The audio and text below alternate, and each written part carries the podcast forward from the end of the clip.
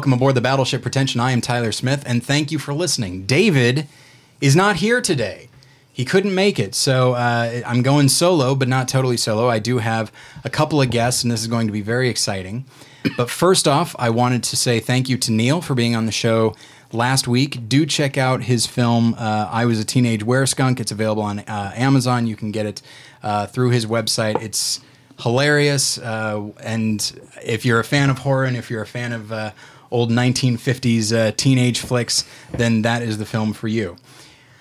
Now, as I said, we do have guests and we'll get to them in a moment, but first we got to pay some bills, specifically uh, through uh, our sponsor, Mubi. Now, for those that don't know, and I don't have the copy in front of me, but I've been saying this for a year, and I think I might have it memorized. Let's give it a shot. This episode is brought to you by Mubi, a curated online cinema that brings its members a hand-picked selection of the best independent, international, and classic films. Every day, Mubi's curators introduce a new title, and you have 30 days to watch it, which means there's always 30 wonderful films to enjoy, all for only $5.99 a month. Plus, when you use their mobile apps, you can download films to watch offline. And there's a special offer for listeners of Battleship Pretension. You can try Mubi free for a month. Just go to Mubi.com, that's M-U-B-I.com slash battleship to redeem that offer right now. And then we are also sponsored by Tweaked Audio. Tweaked provides uh, a variety of uh, earbuds in uh, uh, different styles and different colors. And uh, if you actually purchase it through our uh, our portal, or rather use our offer code, you will get one third off. Uh, and it is free shipping. So these are great earbuds. Uh, I use them, David uses them, and we highly recommend that you use them as well. So if you go to uh, tweakedaudio.com and use the offer code pretension, you will get one third off and free shipping. All right. Now that that is done and out of the way, this is very exciting. We've got a couple of guests here to talk about their film, uh, Praying for Mercy, but we'll be talking about any number of things on top of that. We have with us uh, Jason Gladstone. Hello. Hello. How are you? Good. All right. Thank you for being here. Thank you. And then we also have Bill Duke. Bill, how you doing? I'm doing great. All right. Now, we got two guests, and we got to get to know both of you in an efficient yet entertaining manner. Now, those two words don't often go together, but I will do my best. Uh, I will, a- since David is not here to ask the basic biographical question, uh, I will ask it first, and we'll answer. We'll, we'll have you guys answer individually. Where are you from, Jason? Where are you from originally? Uh, was actually born in New York City, and I grew up. Uh, kind of had a duality of residencies, um, you know, in New Jersey and New York. And uh, when did you make your way out to the City of Angels, as they say? Well, it was kind of funny. I, I went to University of Miami Film School, Okay. and um, that's and I originally went down there as a director, Okay. and I kind of fell into, I guess by default, um, acting in sh- in short student films, and really, really loved it. Yeah. And I did a little bit of acting in, in high school, but not a lot. Yeah. And um, I spoke to a professor that said to me, because I wanted, you know, um, pursue this, pursue acting, and you know, as a as a profession. And he said, you have to go to New York or L.A., kid. Yeah. And uh, I, I, my family and you know friends were living in uh, New York, and I felt like I also needed some more training to understand acting, understand uh, character work, to uh, you know kind of plummet uh, character work and subtext, and understand that kind of stuff. So that's and then and then I went out actually to I was in New York City for about seven or eight years, and then I moved out to L.A. Okay. Um, Bill, where are you from? Uh, someplace you never heard of. It's called Poughkeepsie, New York. Poughkeepsie. It's, uh, Okay. It's uh, on the Hudson River, right in the middle of between Albany and New York City. Okay. And now you've been in the industry for a while at this point. What brought you out here?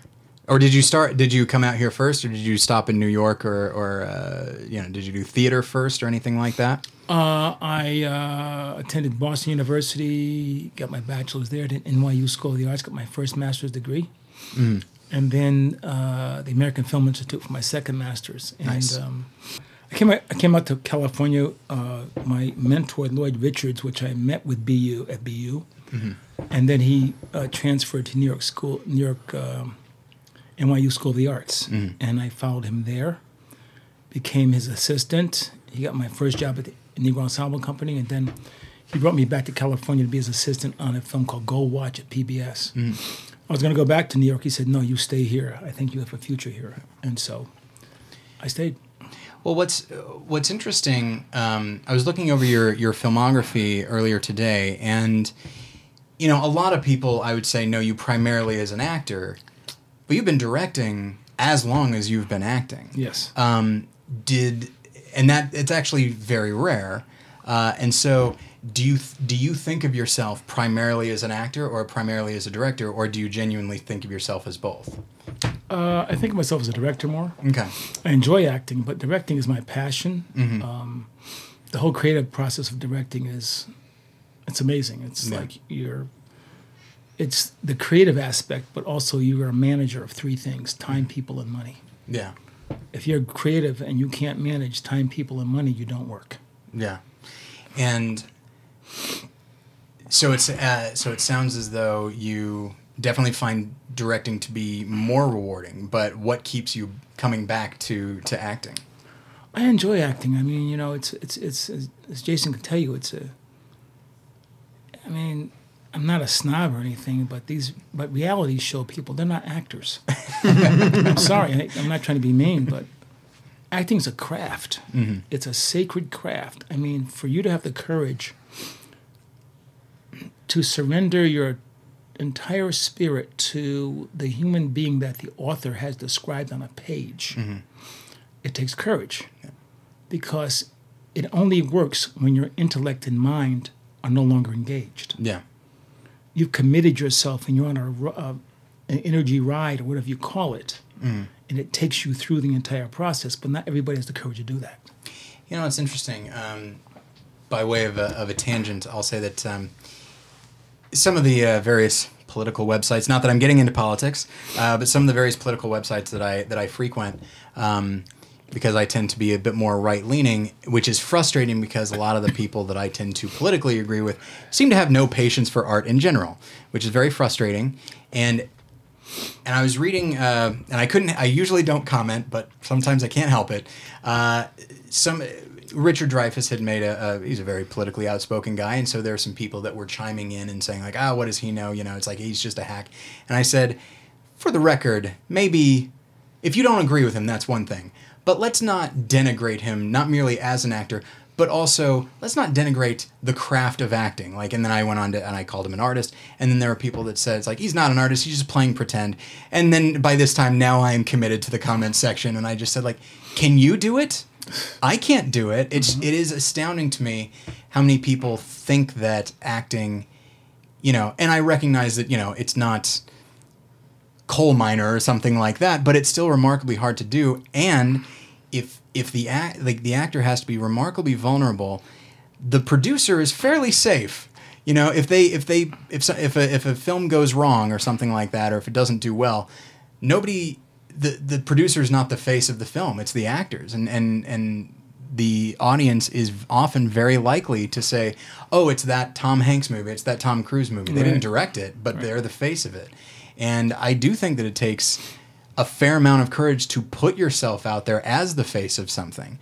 And that's just from a public standpoint. If you have to convey emotions that like a, that an audience isn't super comfortable watching, like I don't know, there's you you are under such tremendous scrutiny as an actor, and that's something I'm sure both of you uh, understand to a tremendous degree that I can't even begin to fathom.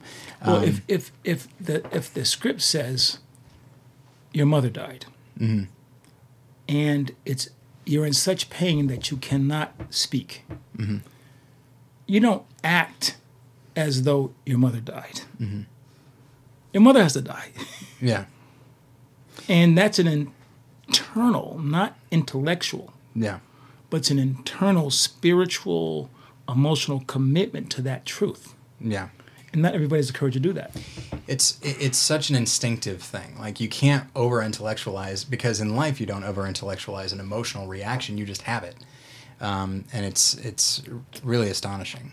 Well, the emotions, you know, the intellectual is controlled by ego, and um, EGO, uh, someone once said, stands for edging God out. and uh, there is something you commit to as an actor that you can't describe. I mean, as an artist, it's hard to.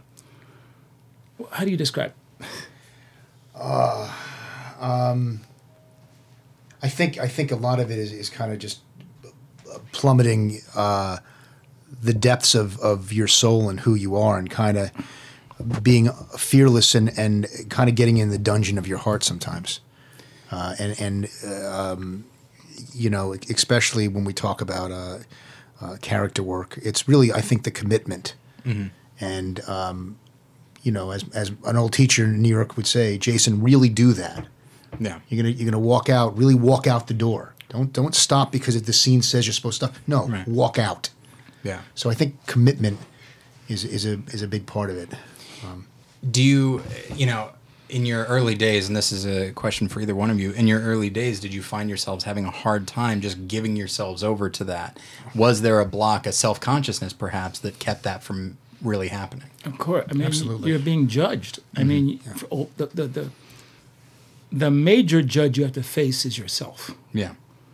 because there's a thing called stage fright. Yeah.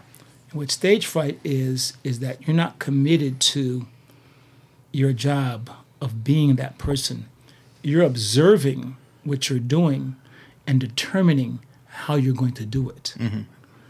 Um, that's acting is okay. I'm jumping in the water. I don't know where I'm going. I don't know this is where the current's taking me, but the author has said and the director has said, jump in and so it's it's something but you know the thing that i find a little how can i say uh, questionable in terms of directors especially young director i was working on a film one time an independent film with a first or second time director and i was having trouble with the character and i, I needed some help to help get me more deeply into it you know mm-hmm. and I so I went. I said, you know, I, this scene is really difficult for me. Can you? And he looked at me and he says, "Yeah, make it a little more green." What the hell does that? Yeah, I was gonna. I was gonna I was trying to interpret that. Green with envy. Green is in young, and He said nothing else. nothing else. Make it more green. So it's really open to your interpretation of it, really. You know, Yeah, but it didn't help me. it didn't help you. I wonder. All right, here's a weird. Okay, I'm gonna think. Yeah. I'm gonna speak extemporaneously for a moment. So I have this thing called synesthesia. He might have it as well, where you associate everything with color. You don't see color. It's not an aura situation. You just have an associate. Like the the number two is blue to me for reasons I don't know. Um, people I know, names, letters, everything has a certain a certain color to me. Um, and I thought everybody had that for a long time. I used it as a descriptor years ago with, oddly enough, my, my co host, my absent co host, David. Um, I was describing something and I said, you know, it's just kind of like a maroon type of thing. And he goes, what the hell are you talking about? And I said, maroon, you know what I mean? He said, I don't know what you mean. And that was the first time. It took me until college to realize, oh, not everybody does that. And so I wonder if this young director thought of a cer- of your character or thought of a certain character beat as green and thought you th- maybe Bill thinks in the same way. Well, yeah, um, that's good for him. But, but his job is Right. to help me Yeah. get through the scene. And I'd done my work, I'd surrendered and everything, but there was Yeah. one thing. It was about the death of my somebody in my family, my my mother, I think, or not father, whatever it was, and uh, and just to surrender to that was very difficult for me. Yeah. And that was his thing, just make it more green. So Yeah. It's I was on my own, and I made it more green, but not with his help. yeah. He's, he's like, uh, "Uh, you're making more, more of a lime green. Can it be more of like Yeah. a like a pea green? Right. Thank you. Yeah, Um, it makes you want to be violent. I was going to ask, uh, from a writing standpoint. I mean, obviously, dir- there are directors that just, for whatever reason, can't get on the same page. Have you ever gotten gotten roles that you just, as you read through, you just think like, this is a very inconsistent character, and not in a very, not in the human way that people are inconsistent. Like, this writer clearly just wants the character to be whatever he wants him to be in any given scene, and now I have to make that consistent how do you do that? Like without actually changing the character or like changing the writing itself. you gotta you gotta latch on to some nugget of truth for yourself. Mm-hmm. You know, um, and where, and find that however you can justify it and however you can find it, um, and try to connect it with the the uh, the inner workings of you with what's going on um, in the story. Um, and so it, it takes a little bit of um, I think it takes uh, a little bit of a, a courageous plunge to do that. But you know, it, it, that's I think that's really the key is unlocking the secret in yourself and making the parallel. Bill, what about you? Have you ever? Uh, d how can you? How can you craft an inconsistent character without just going to the director and saying, "Can we just change these dumb lines?" Uh, there's only so much inconsistency that you can deal with Right. because it doesn't make not only sense on the page, it doesn't make any sense emotionally. Yeah. Right. And some writers write from an idea, Right. But they know nothing about the structure of a film, Yeah. beginning, middle, and end. And then every character has a structure, beginning, middle, and end. Yeah. That's the craft of filmmaking. But no one wants to study that. Everybody just wants to get a camera and or get a piece of paper and just write what they feel. And I'm simply saying that there are people like Joseph Campbell, for example, mm-hmm. Hero with a Thousand Faces, who really guides you through the entire process of writing structure Yeah. and everything from Star Wars to Steven Spielberg to George Lucas, all those guys know Joseph Campbell's work.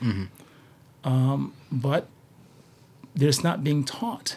Yeah. And so you may get a script that it's a good idea, but in terms of how to play this inconsistent character, it, there's no there's no emotion emotional syllogism or a logical syllogism Yeah. just you gotta they want you to make it up and what happens is is that you the actor bear the weight of that Yeah.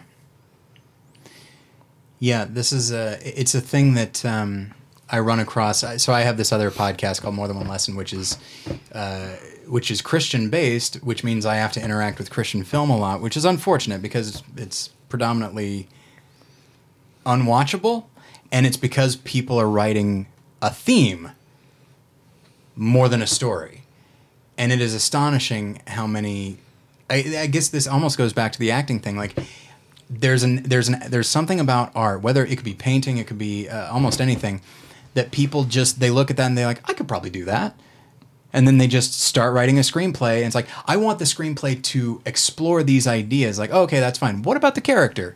Ah that character will be fine and that's when you get characters that are a function of the theme as opposed to you know a, a, a, a vessel for the theme yes Yes. it, it's it's and um, i guess i mean the craft of things is becoming secondary to your ability to draw attention to yourself and that Yeah. could be you getting on youtube and having sex with somebody naked or it could mean you doing something violent yeah or licking a cat in the face or or punching somebody or it, it, and you become a star a celebrity Now, I will say, if you're willing to lick a cat in the face, there's some commitment there. yes sir Uh, I'll, I'll admit that. Not a lot of craft, but there's commitment. Uh, and it is interesting, actually, that we're having this conversation the same day uh, that Vine has been. It's been announced that Vine is going to go away. Yeah, why it is. I don't know, but like it, and it's odd just because I I have a number of friends that are Vine stars. Now, many of them go on to do other things, longer things, more substantial things, but they started there, and it's so strange. For no particular reason, the entire platform is just evaporating uh, in 2017, Wow. and so like it's it's really sending like ripples uh, or, or shockwaves, in fact, through through the internet, um, because there are a lot of people, and I'm not saying it's a good or bad thing, but but to my knowledge, no real explanation has been given. And I don't know. It's uh, but you- you but YouTube is still around. It's gonna be fine. what, what do you think it is, though? What do you think the reason is? I'm not. I'll be honest. I'm not really sure. I think it could be that you know, now Twitter has video, Instagram has video, Snapchat is a big thing. Um, and uh, if David were here, he would give his Snapchat, which I've not taken the time to memorize. So you can just find it on your own. Um, but yeah, it's it, it could be all of these other things, and and Vine, which did have the the market cornered. Um, just suddenly isn't that isn't that unique anymore. Well, things are changing quickly. I mean, you Yeah. know, with us working on this great project together, I mean, you know, we're not just looking at traditional Yeah. distribution Yeah. marketing, mm-hmm. but online, from Amazon to Netflix, Hulu, Crackle, and all the other new platforms coming up. There's Yeah. a great new platform coming up now called FanDate.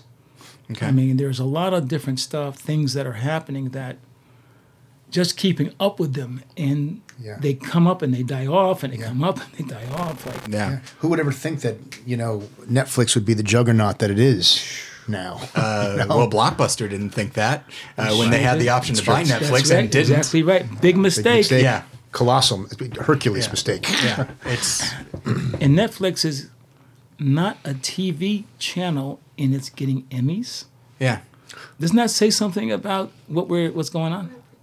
it's it's odd. I was just I was just bef- literally right before this. I was talking with some of my uh, instructors at UCLA about this, about just the changing nature of.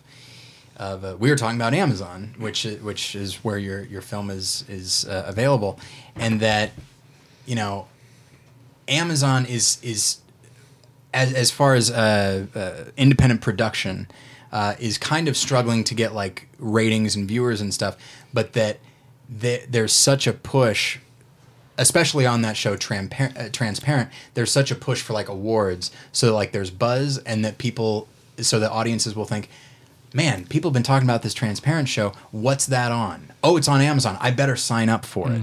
Um, and n- whereas Netflix, just cranks out information because it was already a, a place that you go to watch things. Amazon was a place that you go to get things shipped, uh, you know, and it's trying to rebrand itself, and I think is doing it successfully, but very slowly, as opposed to Netflix, which is just a constant deluge of content. Well, Net- Netflix is brilliant in its reconceptualizing how the viewer views content. Yeah, No one has ever done this before. In other words, you can watch one episode at a time, or watch all twelve yeah, and binge. It's amazing. But it's it's they put that in your hands. yeah, Before it was in the hands of the network, but they've done something else.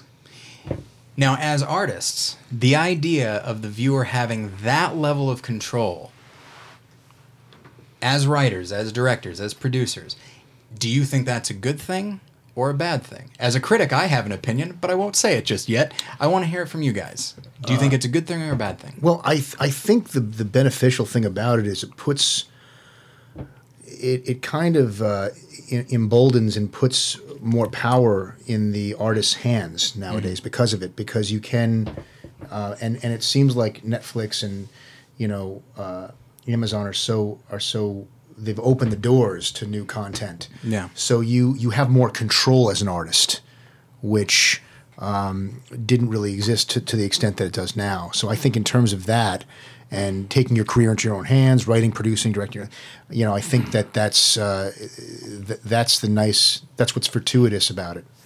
Um, and yeah, I think I think I don't necessarily agree that this is new. Um, the audience has always been in charge. Yeah. right. Eyeballs have always been in charge. It's just that Netflix recognized it Yeah. and said, "We know uh, that we are just providing content. We want you to tell us how you want it. Do you want it with some sugar on it or some olives? Yeah. You know, and whatever you want." Yeah. I mean, we're going to create the content, but you tell us, and and they listen to the comments, they listen to the feedback, and they try to adjust Yeah. because eyeballs mean money. Yeah. And so, if you're getting into this industry today, if you are not a business person, you know what I'm talking about. You're not Yeah. going to survive. You're not. Yeah. no matter how talented you are, if you don't have an understanding of how this business functions, you can And talk. a, and a malleable understanding because it's always Yeah. changing. it's it's it's, it- It's different now than it every was day, five years every ago. day, every day. Yeah. You have to adjust and adopt. yeah. If you keep going the same path, trying to do the same thing over and over again, it's that's called insanity, right? yeah. Yeah. Exactly.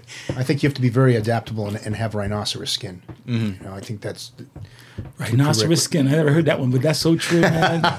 it seems like requisite. You know, uh, a friend of mine's writing a book. You know what the title of the book is? What's that? Ain't no God in Hollywood. but there's a devil There's a- oh. oh, glowing I, red. I've, I've met I met that that that. Oh, sorry, go ahead. I've shaken his hand many times. I didn't shake his hand, but he shook mine. So. Yeah. It's. Do you? had no options. sorry, go ahead. That's fine. It's it's fine. Um, do you? Um, yeah, this this is definitely a, a conversation that is often had in the in the online critic community, especially for those that that follow TV, which I am actually not. I don't count myself among those, but the idea that the concept of binge watching. Uh, which started with DVDs and spec- uh, specifically like when Lost was released on DVD and people just like tear through it. I know I did. Um, that idea is you know uh, nothing exists in a vacuum and no creative decision exists in a vacuum and so the concept of binge watching has affected the way shows are made not merely the way they're released obviously but the way that they're made to such a degree that you know on a on a Netflix show there can be an episode you know midway through the season that actually strictly speaking isn't that interesting. And that if this were a week to week show people would say that one was boring. But if it's wedged in between two much more interesting episodes and you just need it as a transition suddenly that's way more acceptable now. It's a it's a second act lull more as opposed to one full week uh, of stuff to talk about, and that is that can provide tremendous freedom for the artist to to take their time, but it also I think I don't know I. As far as how the shows are talked about, the concept of, of the water cooler show, I think, doesn't exist anymore mm-hmm. because it's like, did you see that episode of Seinfeld last night? It's, at now it's, did you see this entire season of something over the weekend? I did. And if you if you've only watched half of it, like, you know, I, I feel like I'm committing a sin by not having seen all of Luke Cage yet. um, but uh, but I'm getting there. that that acce- I mean, just what you're saying, and that kind of accelerates the process. Exactly what Bill's saying is that you can watch it and watch a whole season in a weekend, Yeah. which you know keeps the mill turning. Yeah. You know, time for another season, time for another. You know, So I want to move into uh, uh, a discussion of, of influences, a discussion of favorite films, favorite TV shows, favorite directors, favorite actors. Um, and I'll put it in, in this context there are inspirations and there are influences. You know, you can be inspired by a director but have no real desire to mimic his career. But then there are the directors that I'm like, now that is something I want to do very specifically, you know. Um, and it's the same with actors. You know, you could you could love Danny DeVito's work, but acknowledge like, eh, I'm more of a Ben Kingsley or something like that. Um, by the way, that's probably a good problem to have if you're if you're I'm more of a Ben Kingsley. Sorry.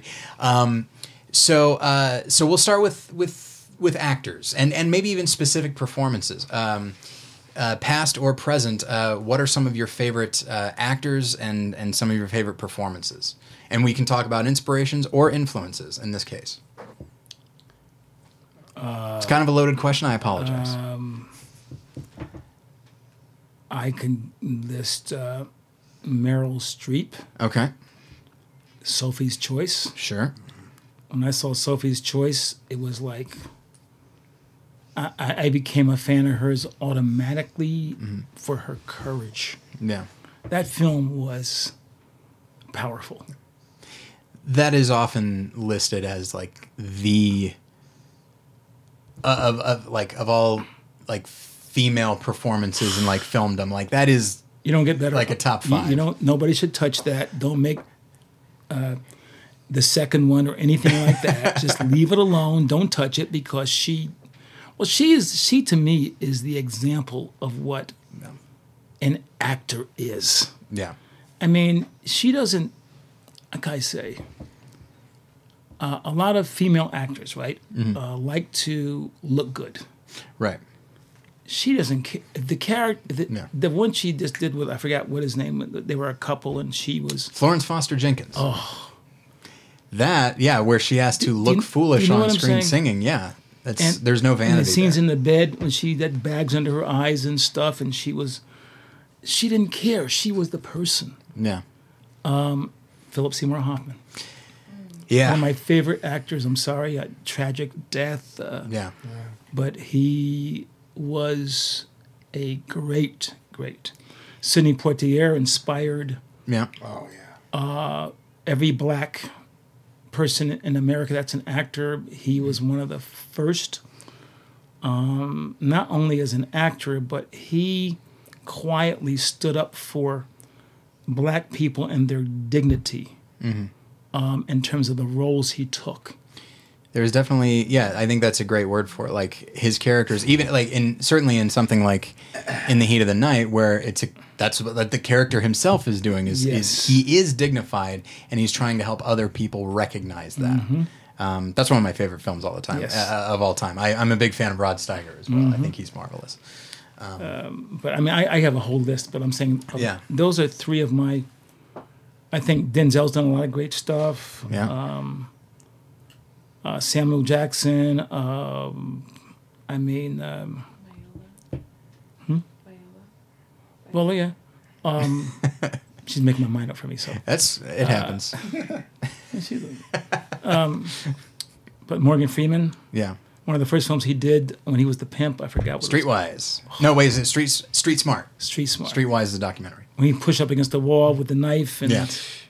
remember that scene? Yeah, that was his that first was- uh, Oscar was- nomination. I think. He he was really good in that. Yeah. So I'm just saying, a lot of people have inspired me. Great actors that Mm-hmm. have the courage to really be that person. So Yeah. Jason, thoughts? I mean, I, I can tell you as when I was young and then older. I mean, when I was a kid, I was blown away by Indiana Jones. So, I mean, I used to run around my mom's house with a with a shower cap on and a and a, and a, uh belt. Yeah. going after. I was just I I found the fear and the courage and and what Harrison had playing those parts. I just thought, and of course, Blade Runner. Yeah. Um, I I thought he was just because I felt that he was so human, yeah. not a superhero, but a regular guy that, that has this conflict of falling in love with the enemy and then having to kill the enemy. You know, It's very interesting that people don't talk enough about Blade Runner in regards to his performance. They'll talk about the visuals, understandably so. They'll talk about Rutger Hauer and Sean Young, but they don't often they like that's an oddly enough that's an overlooked Harrison Ford performance even in a movie that is praised. Yeah, well, he was coddled a lot by um, apparently by Lucas and Spielberg, and with Ridley, Ridley didn't do that. Yeah. So you see how lonely Deckard is, and it bleeds into the character Yeah. of what he's doing. And I thought that, uh, you know, there's a scene where he's got to shoot um, this replicant, and the lady's running through glass. Yeah. And you see at the end that he's just so conflicted and upset with what he's just done, the terror Yeah. that he's just, and the horror that has just happened. Yeah. Um, but I mean, uh, you know, other actors. I, I mean, Sean Penn for sure. Um, Sean Penn's a great actor. My dad took me when I was 12 years old to see Platoon. Mm-hmm. That had uh, made a real big imprint on my. Are we still on Sean Penn? Because it might be Casualties of War that you're talking about. Um, no, I kind of jumped quickly. Oh, okay, all right. Uh, Sorry. But I, I, yeah, but um, Sean Penn, Casualties of War, State of Grace, State of Grace, yes. Um, Ed but- Harris. Ed Harris. But you know, I would say that Oliver Stone was a huge, and Scorsese was Mm-hmm. a big influence on me. Um, you know, uh, Wall Street, I think, is a hell of a film. Um, Clean and Sober, talking about Morgan Freeman.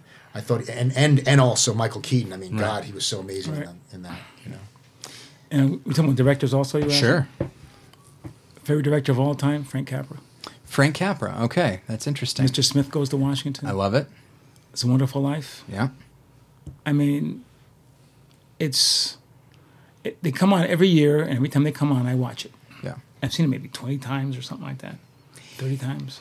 And Capra's unique because, and this is something that I've found in, in film school uh, many years after his his heyday, is that there are some students that see his work as overly sentimental.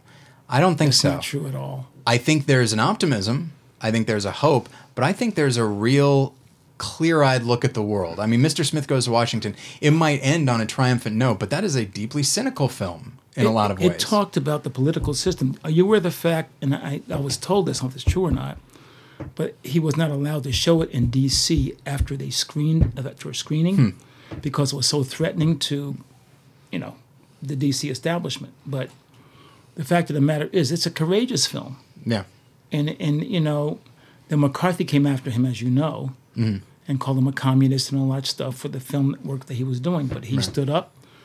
Um, I had the good fortune of being um, interviewed uh, by his son for his life biography, Oh, nice.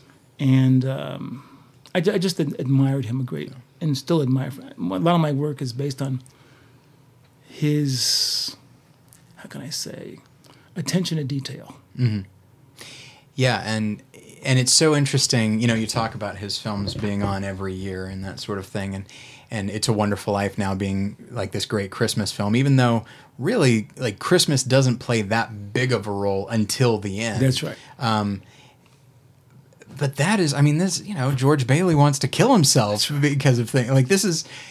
I, it's it is frustrating, and there are mo- there are movies that this happens with. Like I, I think Rocky is a wonderful film that, admittedly, has been a little bit diluted as a function of its not great sequels, um, and as a result, people think of like just culturally, people think of Rocky as incredibly uh, cheesy and and again sentimental. You go back and watch that first Rocky; it's actually really gritty It's and really dark. It It's is. marvelous. It It's is. a- So is two as well. Yeah, and and I think Creed is marvelous. Yeah. and I and I really liked Rocky Balboa, but there is there is a little section there where it started getting uh, kind of silly.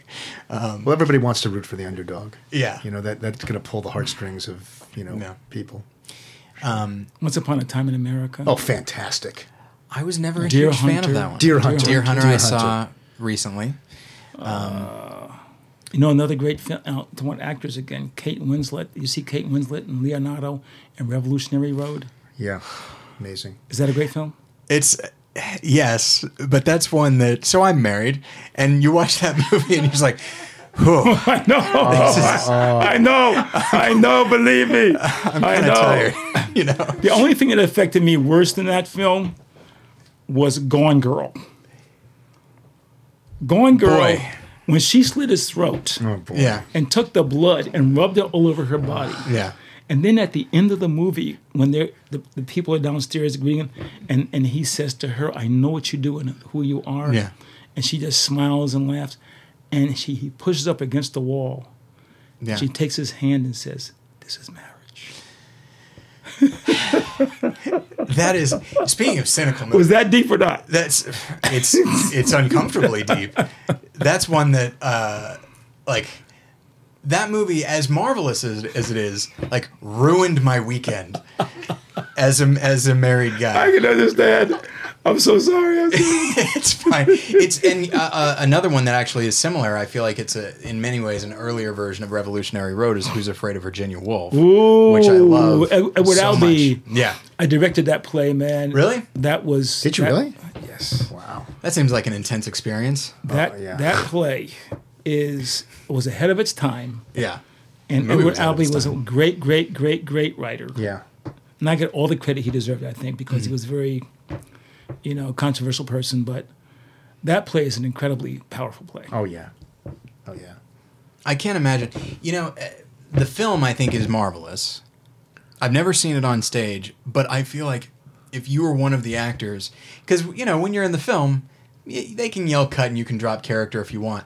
In the play, you need to be those characters for two hours. Yes. I can't imagine anything more emotionally draining than being those characters for an extended period of time. Twice a day for Twice two a day. years. Yeah. when when I was in New York, um, I I studied with a lady named Deborah Hedwall, and she actually put it on um, at, down at I think the Baltimore uh, Center Theater or something like that. Mm-hmm. But a bunch of us actually got in car and it took us like you know five hours to drive down and see it. But I mean, she was just amazing.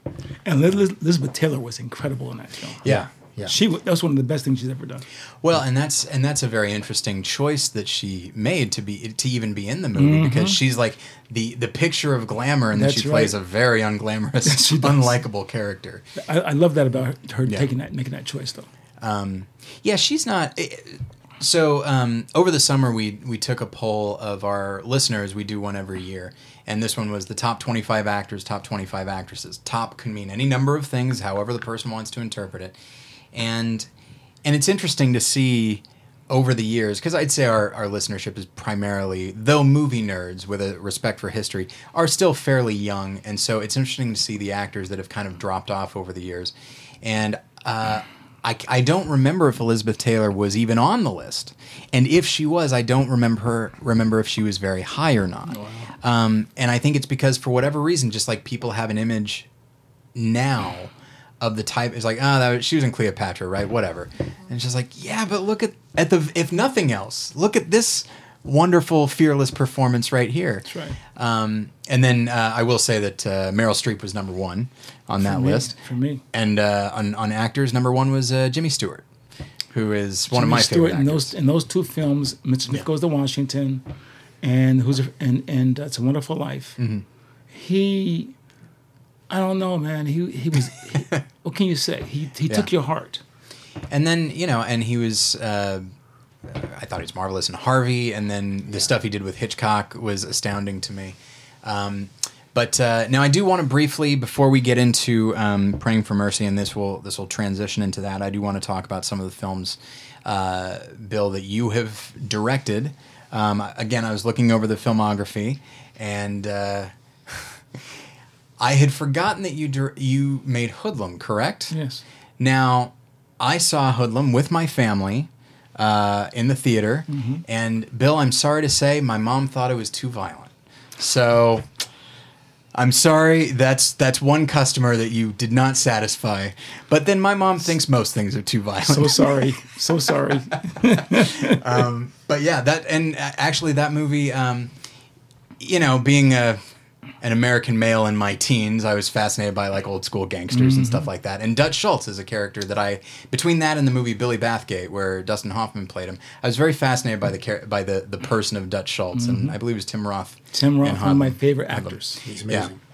Uh, yeah, one of my fav- favorite performances of all time is in Rob Roy, where he plays Archibald Cunningham, uh, one of I think the best villains of all time. Um, but yeah, so Hoodlum and um, Deep cover. Deep Cover.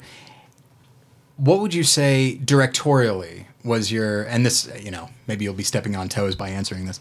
Um, what would you say was your your favorite film or TV project that you that you ever directed, and why? That's difficult because uh, Yeah. favorite. We can we can switch it up to most rewarding if you want, uh, but it's essentially the same question. Well, um, I really like Deep Cover because working with Lawrence Fishburne Yeah, and Jeff Goldblum together, yeah, and that collaboration, and it was a collaboration with Henry Yeah. being the writer, and it, it was something that um, was a rare experience because it was a, it was based on a book, and written by this gentleman who was um, part of the DEA, Drug Enforcement Agency, uh, and because he decided he was going to really go after not only the mules of the street that sold the drugs, but the people who brought it into the country and the big folks that were making money, they fired him. and the the movie was based upon the book, and the book was very very courageous, I thought. And so, when Fishburne saw the book and the script, and and Jeff, we all kind of collaborated and put something together. Mm-hmm. And it was a great experience in the sense it was very difficult to film because of the hours and the schedule and the budget. But the collaboration of the crew and the cast, very much like Praying for Mercy, even though it was a great experience because of the people. Mm-hmm. yeah, and that was rewarding. Sister, Sister Act, but Where'd you shoot that, Bill? Hmm? Deep, deep cover. Where was that shot? that was shot in Los Angeles and Long Beach and mm-hmm. all different parts of you know, and um, but it was it was it was a lot of nights.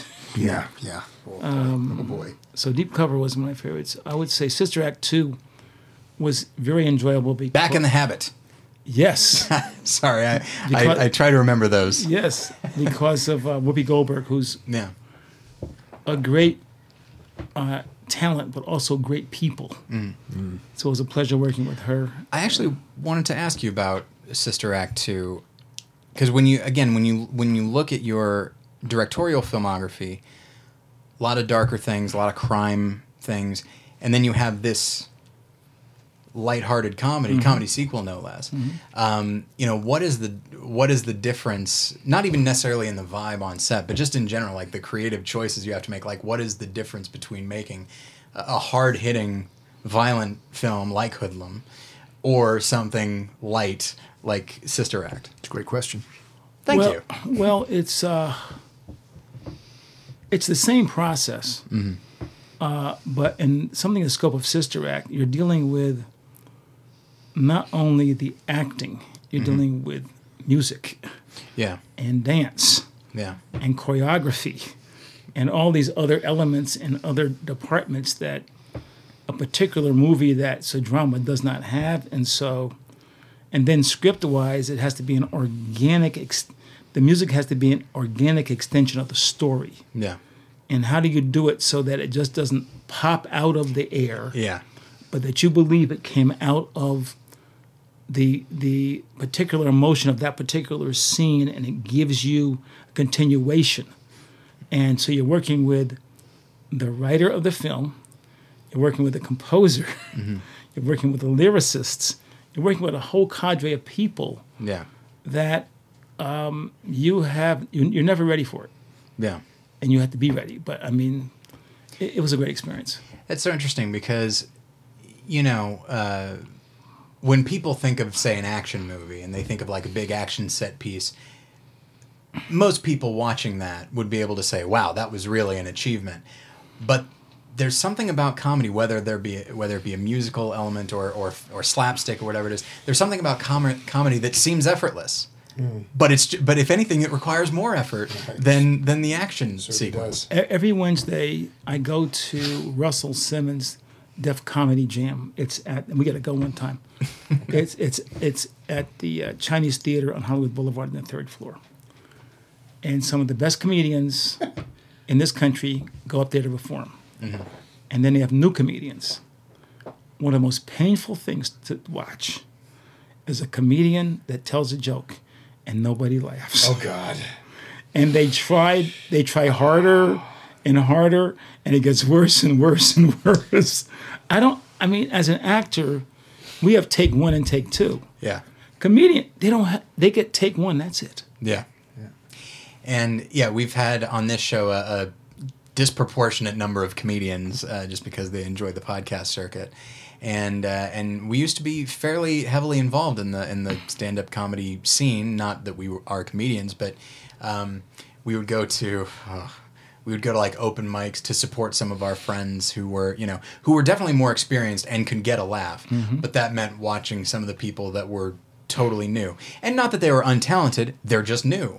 And they don't know how to read an audience No. yet. And it is whether it be a film or a stand up or whatever it is, there's something physically painful about an unfunny comedy or comedian because just like we're all expecting to hear a noise, which is laughter, and just crickets, just nothing. That's why the King of Comedy, I think, is such a great movie. Oh my god, Because what an he's so awkward movie. because he's so committed that he thinks he's great and he's just d- deplorable. He's horrible, you know. that's what's Man, funny that's that what's movie. funny That's what's funny about it. Yeah. But they say, you know what they say: dying is easy, comedy is hard. You know? Yeah, Ain't that the truth? You know. yeah, and it's and it is interesting when you. So many people look at like when a when a, a comedic actor transitions in, into drama, like you know Jim Carrey with Truman Show or Steve Carell with you know Foxcatcher or something, and Steve Carell's great I love him. Yeah, he's, I think he's a. I remember. I'm not a huge fan of the movie Little Miss Sunshine, but I remember thinking he was very. good. I think all Hmm. the acting is good. I just think that it's a little too cutesy for my taste. But he's a remarkably dependable actor, and so it's. So it is notable when a comedic performer can do that, but I think it's actually more notable when somebody that is known for hard drama can do like a silly thing. Yes, like yes. though Sean Penn started with Spicoli, he came to be known as like the really intense Oh, yeah. guy. Oh, yeah. But then when he go when he acts in you know Sweet and Low Down, and he's light and he's Mm-hmm. silly and he's completely uh, uh, unself conscious, uh, it's it's refreshing. It's like what I, I had no idea they were capable of this. Great actor. Um, You see Hurlyburly, where he's, Yeah. he's it's it's kind of like a whirlwind of emotions. He's up and he's down. It's funny. It's direct. Mm-hmm. You know, it's it's uh, well, Rabe is pretty amazing, but that's a that is a in the best way. That is a tiring film Oh and a tiring God. play. oh yeah, I did it in New York City actually. Really? Oh, who'd you play? I played Phil. Oh, Yeah. That's Actually, exciting. actually, with David Wenzel. David played uh, Eddie, Uh-huh. and I played Phil. We did it. Oh my God, uh, thirty. I was thirty years old. Thirteen years ago at the um, at the Belt Theater, right next to the uh, actually at the Zipper Theater, right next to the Belt Theater, I miss theater, man. Thirty Sixth Street. I, I, I, I mean, I started in theater, and there's nothing, you know, and I'm not trying to be snobbish, but there's a difference when I'm working with actors as a director. I can tell Mm. the difference between an actor who came through theater Yeah. on a live stage mm-hmm. and had to go through the entire process of all that stuff, and someone just started in film. There's there's a depth to what they can do that I don't think exists. So that's just my theater is to me the, the great great discipline. Yeah, It's- because it's you only have one take to get it right. Yeah. I mean, that, and it's kind of like that, that. That's the tightrope you're on. There's no, ta- as we were saying before, there's no take one, take two, take three. It's you got to just do it. And Gotta do it. Do or die. You know. I I did theater in high school, and I remember I was in a production of Harvey, and there was a moment when a door was locked that shouldn't have been. Oh. And so it's like, uh oh, uh, my character is supposed to leave, and yet here I am not leaving. I don't have any more dialogue. So what do I do? It was the, one of the most terrifying moments What of did my you- what did life. you- what did kick, you kick the door in. I said something about like like oh I'll take the side entrance or something. something that couldn't be less obviously like it's you know hey I'm not proud of it but I had to get out of But the you made it up. You made it. Hey, Hey, impro- improvise when you can improvise. and from that moment it's like man I hate theater it's terrible um, but that's but yeah um, there's that movie oh my gosh uh, the name is escaping me uh, my favorite year with Peter O'Toole who's like a movie star who then works who then gets cast in a theater play and a theater play of course uh, and and his whole thing is like I, I didn't know I had to memorize all these lines. Oh my God. And he's just like terrible. He's thought of as this amazing actor, but on, but he was as an actor he was made in editing, um, which is a, a and it's actually very sa- very funny, but also kind of sad at the same time. Um, it's a big it's a big difference. The in theater, the screen is this big. yeah, Yeah. In film, it's this big. yeah, yeah. And Big big difference. Huge. and the flip side can be the theater actor that can't modulate their performance to the to film. It happens. no, no, no. Please, just, just. I want to see the eyes. You know, Yeah. I don't. Yeah, you don't. Yeah, the back row is three inches That's from your face right, now. That's right. Not hundred rows back. Yeah, you don't need to worry about projecting anymore. That's we've right. we've got a mic. We on got you. it, It's we got fine. um, okay, so real quick, um, you were in Predator. Listeners uh, love Predator because everybody does. It's amazing. Um, and so I was going to ask uh, some some some basic questions about that, but sadly, we don't have a great deal of time. So I will say, do you have one favorite story or anecdote or just fact about working on Predator? My favorite is this. Okay. Uh, this is a true story. Um, we were up there in the jungles of Puerto Vallarta for months, you know. And the predator that you saw in the film was not the original predator. Yeah. That was a- original one's a little rough. Yeah, there was a, a smaller version, ambidextrous, all these laser beams. And to play that character, you had to be on these, in, in the trees, on these wires. You had to fly through the trees. And they were going to put the special effects on the body later in mm-hmm. post production. But the actor had to dress in this felt suit that you put the special effects on, like a green screen thing. Mm-hmm. And the it was hundred, maybe nine to twelve degrees with humidity, and he had passed out twice. Just from dehydration. So Joel Silver, the producer, came up to him after he passed out the second time, and he said, "You pass out one more time, and you're fired." and the guy said, "Hey, wait a minute, I, I'm not passing out on purpose, Joel. I'm dehydrated." He says, "You're costing me, Joel's costing me money, costing us time. I have compassion, but you pass out one more time, and you're fired." Two more week, two weeks pass, everything's fine. One day it's scorching. The guy passes out. George, I mean, um, Joel. Joel goes up to him and says, You're fired. That guy was Jean Claude Van Damme. it's the first job he had as an actor in this country. That played the Predator. yes, he, he was The the, original Predator. the original. Yeah. was Jean Claude Van Damme. And they hired another guy that was a martial artist. The big, the tall guy that finally played it. Unfortunately, died. But um, Kevin Peter Hall. I, I yes, believe, Kevin yes. Peter Hall. But it was that was Jean Claude Van Damme. You know, here's what I get out of that story. And Joel Silver's pretty rough. um, I feel like He's a great producer. Um, he really, I think, has insight, but he's also a businessman. Yeah. yeah. And you know, the studio holds his feet to the fire, yeah, so he holds our feet to the fire. yeah. So that's it's, it's the business of it. And with a movie like that, you know, it's weird to think now, but there's no guarantee that that movie's going to do well. So like, you don't want to take too many risks uh, as you're making it. Um, and, and that's what I'm making it. We're in the. It's a true story. We're the first week there. In the jungle, the food tin is surrounded by netting, but every time we go for our food, there's bugs in the food.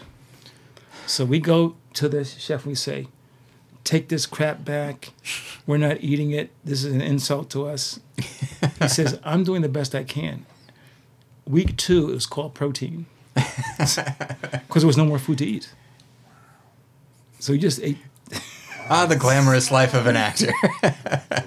That's how that's how glamorous it was. exactly. Um, but everything worked out. Now there's uh, I'm going to say too many Predator movies. It's a lot. There's a lot of. Pre- I thought Predators was surprisingly good, um, and I know Shane Black is going to be making uh, another Predator movie, which I'm excited about because I'm I'm a fan of Shane Black. Um, but yeah, those those Alien vs Predator movies are uh, tough sledding. No, thank you. Nothing's like the first though that John McTiernan directed. Yeah. That's just John McTiernan, one of the John McTiernan, another great director. amazing. amazing. Great director. He, talking about being able to tell a story with a camera. Yeah. McTiernan is brilliant. And you know, I was reading this. This was only written relatively recently, and I'm sorry, we'll get off of Predator soon. I apologize. This was written relatively recently, and it's marvelous. I want every screenwriter I know, uh, and every screenwriter listening, to read this article. I'll see if I can find it. I'll put it on our Facebook page. And somebody breaks down how you can introduce a number, a bunch of characters quickly, efficiently, and effectively Yes. and they use as an example the helicopter ride Yes. from Predator. Yes. And it goes character by character, Yeah. even even the the mm-hmm. lower profile right. characters right. like Hawkins and, and Yep. Poncho, Yep. That's right. and shows like here's what they're doing visually. Yep. Here's the dialogue they're given, and it's right. fairly minimal dialog and just says like by the end of this. By the end of this chopper ride, you know who they all are. Some of them And their mission. and their mission and their relationships to one another. Now, some of them might be a bit more, might be archetypes, and you know that's fine. Mm-hmm. But you you come away knowing every member of that That's team, right. And I remember reading that, and I hadn't thought about that before. Of course, it was still as effective uh, unconsciously or subconsciously, but to have somebody spell it out like that and go character by character, it's like, man, that's. Predator is a film that I think is. Everybody likes it, but I feel like it is not examined enough as a very effective work of art. Predator is up there. This might be an, an insult to anybody listening. I don't know. Uh, you guys in the room. Predator's like Tremors. Yes. I love Tremors. I think too. Tremors is one of the most effective Me movies ever. And yet, those two movies, while everybody acknowledges that they are fun, they'll push them aside and talk about Alien. Now, mm-hmm. Alien is one of my favorite films of all time. Yes. But Predator and Tremors and movies like that deserve to be mm-hmm. talked about uh, by students of film Yes. and not just, you know, bros at a frat party or something. That's right. Um, that hel- that helicopter scene is great because there's no dialogue, right? Yeah. And you could see, as you're saying, all the characters come up. Bill's got a suit on, and Yeah. at the end, Schwarzenegger's in there smoking a cigar. Yeah. But you're right. It did, there's a there's oodles and oodles of information with no dialogue, just by the, the the choices and the appearance and the you know the, And you know something else about Predator that was amazing to me was that, in a way, it's a horror film, Oh, yeah. yeah. and everybody except Arnold and the girl, and the one where character dies, mm-hmm. and it's fascinating because the Predator takes on more and more. The, these are tough guys, you know. These are tough guys. They're not supposed to die. They're supposed to kill Yeah. this thing, and the thing outsmarts them. The the film is structurally similar to. I'm not going to say it is on par with Psycho. I think Psycho is a better movie. I think it's mm-hmm. better than most movies. Mm-hmm. But it, structurally, it reminds me of Psycho. Mm-hmm. The first 30 minutes of Predator is basically Commando. It's basically a, Yeah.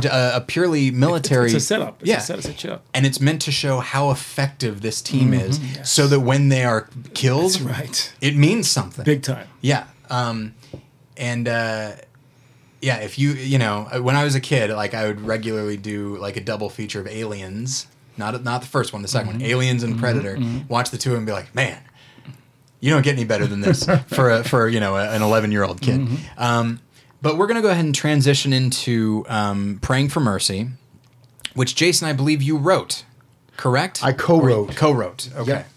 Well, the other guy's not here, so let's uh, let's He's the you- writer. You're the writer. Yeah, exactly. So uh, the the inception of that with with my writing partner Art Hall uh, started uh, actually while I was moving in North Hollywood, and we had I had two ideas, and we went with both of them actually at the same time, but. It, we wrote Praying for Mercy as a feature 1st Okay. So when I went to New York City, I bumped into David Wenzel, who I had not seen in 10 years and he uh, and I needed a producer on it, so he tried for about a year, even even more, to get it made as a as a feature. And so we thought the by the collaboration of Bill and um, you know and and all of us together, we we came up with the idea of it's smarter to make this um, you know be a, a short that Yeah. has that has the ability to be uh, a series or a TV Yeah. movie. You know with uh, you know, and I had very dedicated producers, John Rigoris and Dave. Um, you know, also Jordan Raskin as a writer as well helped us a lot. And um, but that's kind of the that you know. And what is it, uh, real quick? What is it about? We don't want to give away spoilers or anything, but uh, how would you summarize it? It's about a cop on the run. Cop the run. basically reinvents his life, um, and then his past starts to look for him. Yeah. Ten years after the fact, when he does something very bad in New Mm-hmm. York City and comes out to L.A. So I watched the film earlier today, and I will go ahead and say that uh, I love stories like that. I'm a big, su- I'm a sucker of for like a guy's past comes back to haunt him. I'm a big fan of film noir. I love a, the film A History of Violence. So it pushed a lot of my uh, pleasure buttons um, as I watched it. Um, and so, Bill, how did you get to be attached to this film? This character over here, this guy, Jason. Uh, well, uh, Dave and, and me and, and John, yeah, Mm-hmm. yeah. Re- reached out and when I saw the script and they were open to my vision and everything, I really wanted to do it. I just thought that it was a well conceived idea, and um, I, I like working on things that are not just in the same old ballpark. You know? Yeah. And um, the fact that this leaves you with a hook at the end, I love that. You know, Mm-hmm. Yeah. Yeah. I'm I'm yeah, another one of those buttons for me is the open-ended ending. That's right. Mm-hmm. Um, where not everything is is tied up in a bow. I'm a am a sucker for that. I love that.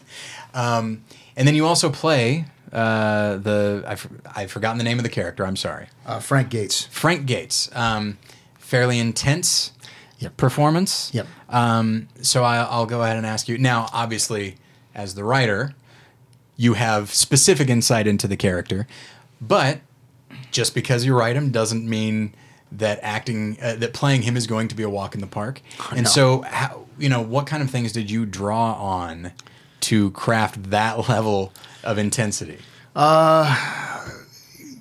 the the the loss um, of my family, um, you know, the, the fear, um, you know, the, the, you know that that's really what uh, I worked on a lot. Um, you know that you know if if and and also the fact that I have somebody who's after me and it's it's very real. You know, and my life can be completely decimated Yeah. at any point. So I think fear, latching on to fear, and then trying to, um, you know, have some kind of semblance or veneer of, of you know, uh, everything's okay, but gee, it really isn't. Yeah. you know, um, I, I think that's what I was really trying to work with.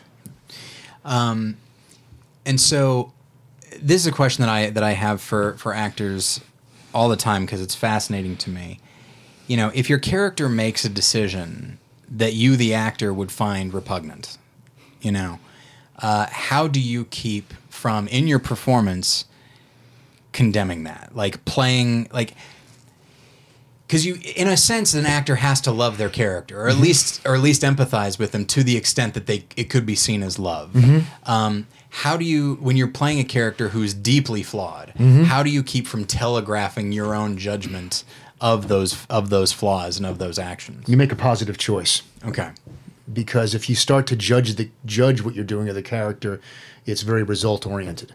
You know, so even if you're playing a, a nefarious or evil or um, dastardly character, you have to find the justification within yourself of you know uh, that you are doing something good.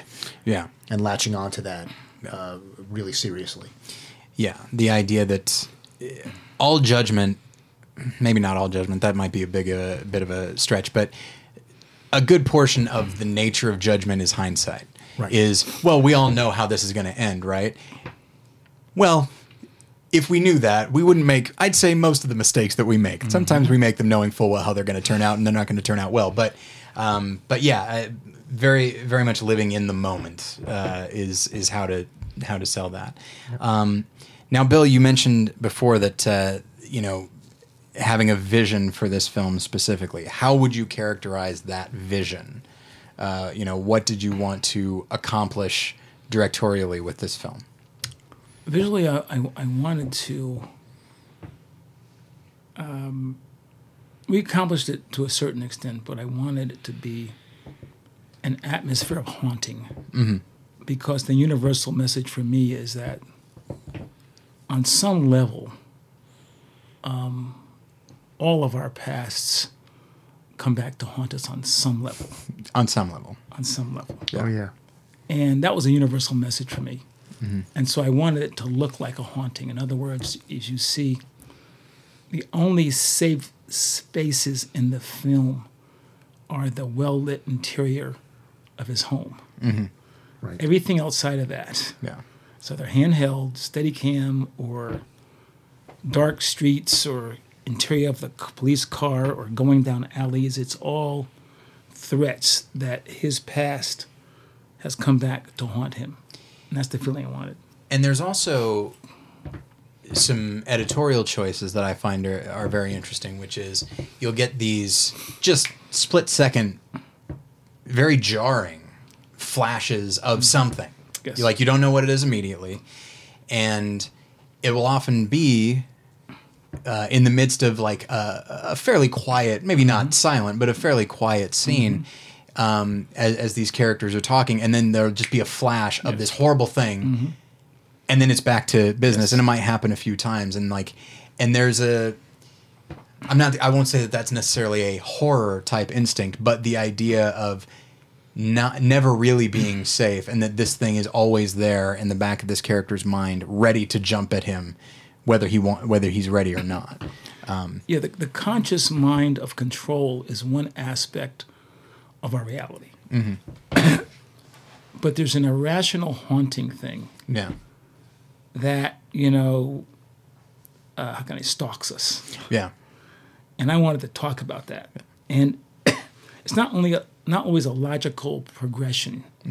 It's like, like I say, um, um, you're in love with somebody, right? And you're into this experience, but your love relations with the past, in terms of trust issues, can haunt you. You know what I'm saying? Yeah, absolutely. And so the thing is, is that it happens in flashes. It happens in. It's not like I'm thinking about it. It's going to happen. No. You're in the middle of something, and your past somehow comes in. It's it's weird. Yeah, well, that's it mimics the way the mind works. Yes. You know, which oddly enough puts me in mind of another movie. This is by coincidence. One of my favorite examples of, of this is, in fact, Steven Soderbergh's *The Limey*, which you were also in. Yes. But there is a vi- there's Great very by the way. interesting. Oh yeah. An inc- a, a fascinating and unique director that can do Traffic and Erin Brockovich in the same year, That's right. which Yeah. is astonishing That's to me. right. Um, but uh, but in that you have the character when it's revealed that the film is essentially the character thinking back on his Los Angeles trip, and you see that there will be a conversation between him and say Lesley Ann Warren, um, and the conversation is linear. But it's cut between like four different locations. Yes. So like she'll ask him a question in one location and he's responding in another and you think like why is that happening and it's like oh that's how memory works. Memory is such that you remember the gist of a conversation you had with somebody and you may and you remember that well we we talked over these several locations. I don't remember what was said where, but I remember the the essence of the conversation and the four different locations. And so it's just this hodgepodge of things. And so in that same in that same way the film uh, uh, praying for mercy you know the past doesn't stay in the past but also flashbacks don't work the way they work in the movies where you s where you think back and have a perfect memory of the beginning middle and end of a scene. It comes in in little spurts and flashes and often at times we that make no that don't make a great deal of sense. I don't want to give away the film, but his character is responsible for the killing child. spoilers. You know what I'm saying? yeah. Yeah and and he cannot he has a son. Mm-hmm. And when he talks to his son the face of that child sometimes yeah. comes into his mind and his wife says Yeah. are you okay? Like you're saying at the dinner table that that scene is at the dinner, dinner table. Yeah. He says and you get he says daddy you okay? Yeah yeah i'm, I'm all right but seeing his son reminds him of the haunting yeah you know so the film is available uh, on amazon Amazon Prime. Amazon Prime, pardon me, yes, uh, which I have, and that's how I watched it. uh, and so um, now this is not a creative question; this is an administrative question. But how does one get something on Amazon Prime? How does one put it on there? Is it is it all connections or what? I, I, it's unfortunate that David Wenzel is not here, but he really, he really made that happen. Okay. And I, I imagine it's, it's the connections that he has, but I can't really speak to that uh, with great specificity because um, he just did it how he did it. Yeah, Dave hustles. I mean, Dave never gives up. Yeah. And he goes yeah, to everybody to try to get them to Yeah. look at it and, yeah. And, and get distribution and marketing for it. I mean, we are like on the sideline of that, but he's he still works every day trying to get it done. yeah, Yeah. Now is his is his official title producer? Is that what he Executive producer. Executive producer And okay. produce, yeah, yeah. Yeah. And you come to realize that, you know, um, people make jokes about producers, and understandably so, as being kind of ruthless, but you need to be, you know, and, and if you get Yeah, a ruthless producer, business. yeah, Exactly. And if you're going to get anything done, and if you and you know, the best thing you can have is a producer who actually believes in the thing he's producing and will fight for it. Um, He fights. He he was a point producer in this. Yeah. You know, he I mean executive, but he's a point producer. Uh, and and it's you know, the whole thing was a marathon. I mean, you know, uh, Art Hall, my partner, was really instrumental in the whole thing too. We were constantly working on the script, working on the script, working on the script, Bill's notes. You know, we all we all worked pretty hard to make this happen. Which actually does lead to one last question. That's that's uh, a larger question for for you, Bill, as a director, because you mentioned the idea of of Bill having notes. How comfortable do you feel as a director changing a script to fit with what you want it to be? It's hard. Um, you know, we were very fortunate. We were all collaborative, mm-hmm. and they were open to it. But I described to him one time. I said, "I really understand your pain, because him and the other writer, you know, writers sit in dark rooms yeah. for months and years, creating their baby, right? Mm-hmm. Perfecting their baby. Then they give their baby to you Yeah. the director, and you say, "This, I want to, I want to be involved in this baby's life, because this is a beautiful baby." Could you take out the baby's left eye? This, this is taking a very grim turn. well, I'm saying, but the but but the, the, you're saying the film describes a very unattractive baby, and your baby's too pretty. Yeah, sure. you know, it says sure. to take the left eye out and cut off the left foot. Yeah. then it's closer and and it's hard for them to hear it because you just told them it was a beautiful baby. Yeah. So I mean, it's a collaboration, and if you're lucky, you work with writers who are not married to Right. their words, but to the the development and perfecting of the script. Yeah. And, Yeah, and and that, Art- that's what they were doing. Me, me and Art were very amenable to that, and and uh, actually Art played the, the killer in, in the film.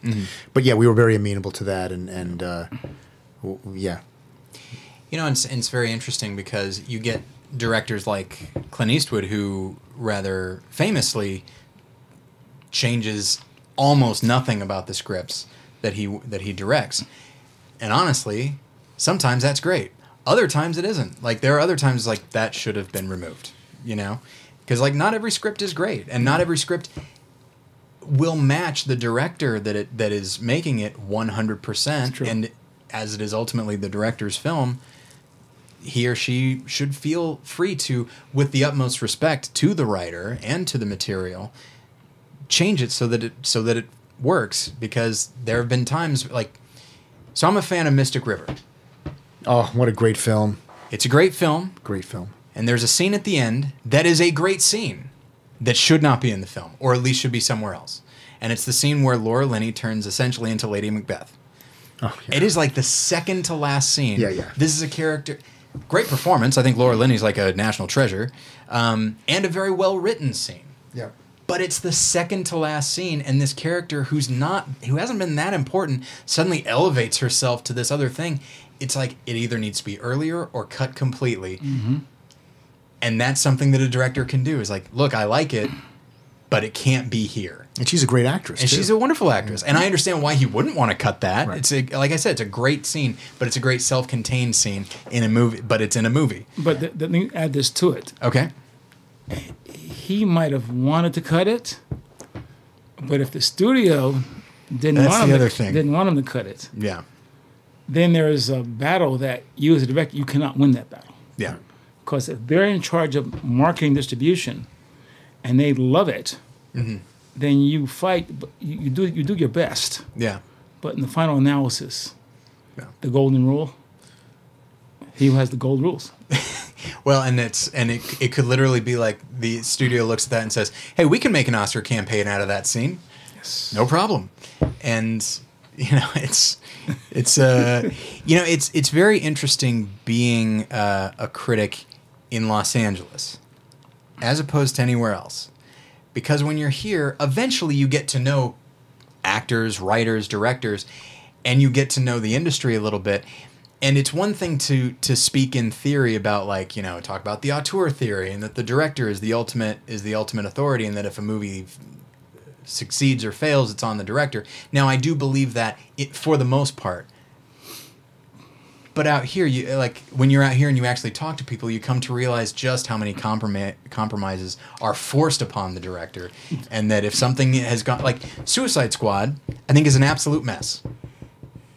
But it's that's the studio's mess. Like when they Yeah. when you see the degree to which they took that film away gave it to a company that edits trailers to recut it. Like how much can i blame the director for that That's why it's so great to see the director's cut because you never know what's foisted on the director I know. and the constraints that they're under because the studios kind of puts them, you know, handcuffs them and puts them, puts them in shackles. So Yeah. you don't really know until you see the director's cut what what was really intended, what the work of art really was. yeah I was directing a film. I won't name it, okay but um, very diplomatic we were casting the film, and um, the casting director is here. I'm here. The studio executive is here, and this gentleman who works with the studio is here. And uh, they asked me, "Well, what actor do you think would be good for that role? This role?" I named three people the studio executive looks at this guy and says, and a guy, all he does is look at social media. Yeah If they have under 500,000, no matter how good an actor he or she is, they want the person with the higher social media network. Right. Yeah. because they're followed. Yeah. So, as a director, you're fighting. yeah You understand the you understand the business of it. I mean, you understand what the eyeballs they want to get. Mm-hmm. But you're saying, wait a minute, this is not. They don't compare to this actor, yeah and so you're in that now. Yeah, and it's just like, well, this actor is pre-approved as popular and acceptable. This other actor might be a risk, um, which is why you know it's interesting. I, I think about this in return in, in regards to an actor like Casey Affleck, who I think is a marvelous actor, and in 2007. He, he was in Assassination of Jesse James by the coward Robert Ford, for which he got an Oscar, a well-deserved Oscar nomination. Marvelous in that. But he was also in Gone Baby Gone, where he's the lead and he's a tough lead. He's a tough Boston guy. Well, Casey Affleck is a smaller guy, and his voice is a little bit high. It's very counterintuitive. Now, he does a wonderful job, and he absolutely rises to the level of that character. But if his brother weren't directing it, I don't know if anybody would have taken that chance. yeah. You Yeah, know? Good point. and it's and when it, when I realized that it's like oh my gosh that's that could have gone and and if and if somebody else were directing that movie first off I think it'd be a worse movie because I think Ben Affleck is turning out to be a really really good director but Oh, yeah. um but if somebody else were directing that movie they probably good, would have gone with a much more popular and a much more conventional actor meanwhile the, one of the reasons that character works so well is because he's unconventional um, boy oh boy.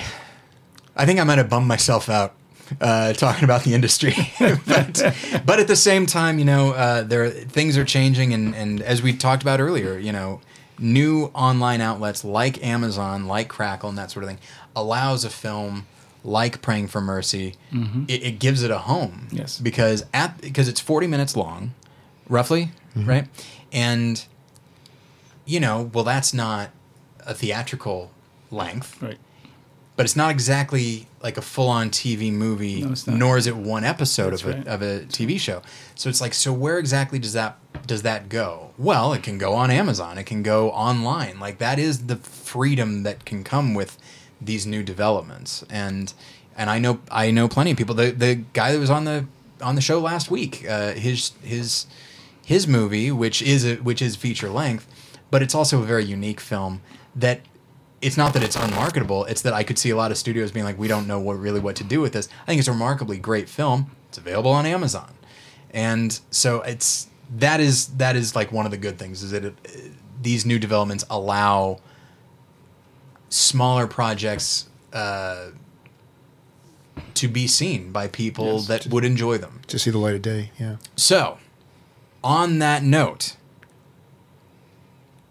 people can find Praying for Mercy at Amazon, and you can get it uh, through Amazon Prime, Yes, sir. or you can pay for it.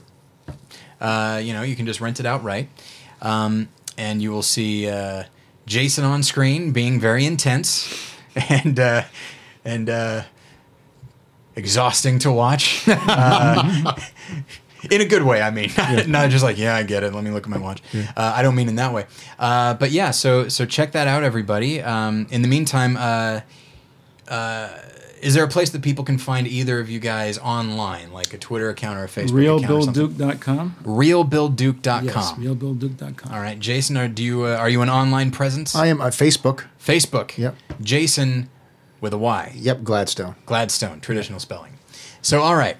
Uh, as for us, you can find us at battleshippretension.com. If you want to leave any comments, you're welcome to uh, in this post. Uh, you can follow David at Davy Pretension uh, on Twitter, and you can follow me Ty- at Tyler Pretension. You can also fo- follow my other podcast, uh, More Than One Lesson. This week, oh, and uh, by the time this goes up, yeah, in in celebration question mark of the upcoming election we uh, are talking about the documentary uh, best of enemies which is a marvelous movie and one that i think people everywhere should watch especially given the divisive uh, uh, elements of this campaign so uh, so you can find that at morethanonelesson.com uh, in the meantime jason bill thank you so much for being on Oh, the show thank you. This was great. This Thank was you- uh, thank you so tremendous much. fun. and thank you guys for listening and we'll get you next time bye